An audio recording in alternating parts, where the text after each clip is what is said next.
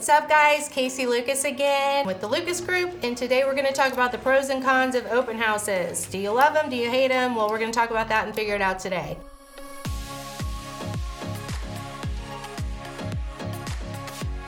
All right, so we're to talk about those buyers that don't really understand the home buying process yet. So, when you get an open house held on your listing, you're starting to attract people that maybe don't know the process and they're thinking about buying. So, they're to see the open house sign, they don't know yet about calling a realtor, how to start the process. So, it kind of attracts people out there that haven't started the process that may be the buyer for your home. All right, so additional exposure is a pro number two.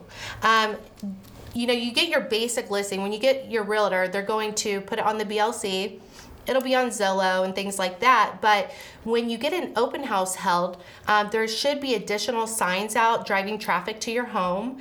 Um, you should have social media ads running, um, flyers put out within your neighborhood and surrounding subdivisions. So this again is another reason why why somebody may not come to your open house it's actually driving traffic to get the attention of your house um, out in front of other people that are looking to buy.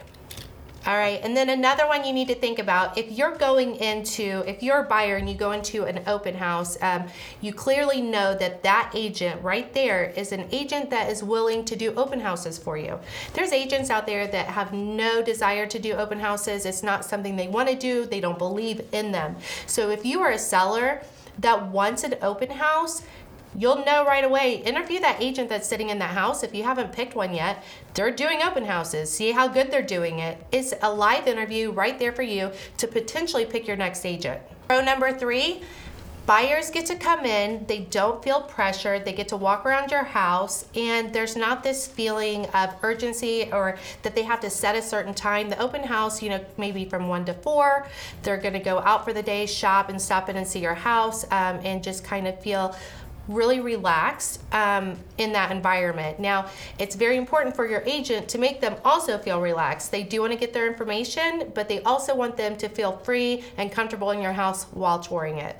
All right, okay, so the last pro that I have for you is that this is a way that your agent can also pick up new clients. So, this is something that we got to get honest about. I mean, your house probably, there's, you know, it's 10% chance, and I'm going to say that's being um, generous, um, that an open house will sell your house. It will drive up traffic, you will get more showings, but it doesn't mean it's going to be the main source of why, why your house will sell. Realtors use it as a tool to pick up new clients. So it is a great thing for you and for your realtor to keep their business thriving the don't likes of the open houses. We went over one of them already, and that is that there's a very slim chance that that house is going to sell from the open house. We did say it gets you, you know, more traffic, some views, and recognition, but it's probably not going to bring your buyers. So that is the con.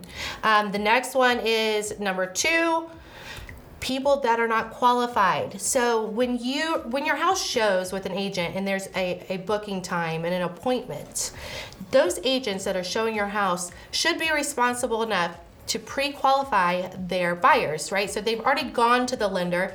You know you're not getting your house ready for nothing. You know they're not nosy. They're really approved. They have the letter the, from the bank and they're ready to buy. Open houses, you never know. So you could have people that are still dreaming, not there yet, working on their credit score for the next year, and they they're just wanting to get out and have a, a day date. You never know. so that's con number two.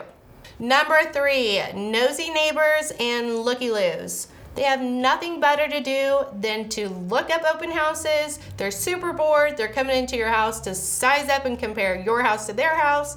Nosy neighbors, um, sizing it up again. Um, seriously, this is real. I know it sounds way out there, but you're gonna pe- have people that come through your open house that have no intention of, intention of buying. So remember that.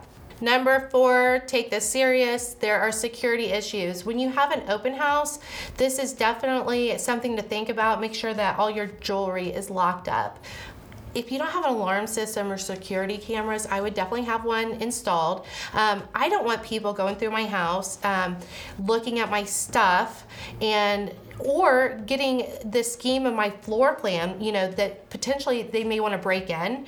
This is serious and it has happened. Um, so make sure that you're aware of um, having people sign in, get names, um, for you know, have your agent do those protocols, and then have your cameras on and make sure all your valuables are locked up. So something serious to think about, and it is not a pro. It is definitely a con, um, and it can be scary, but just take the proper steps to make sure you're prepared. All right, guys, thanks for tuning in again on this episode on the pros and cons of an open house. Um, if you have any questions, let me know. I'm here and I can't wait to see you on the next episode. This is Casey Lucas with the Lucas Group.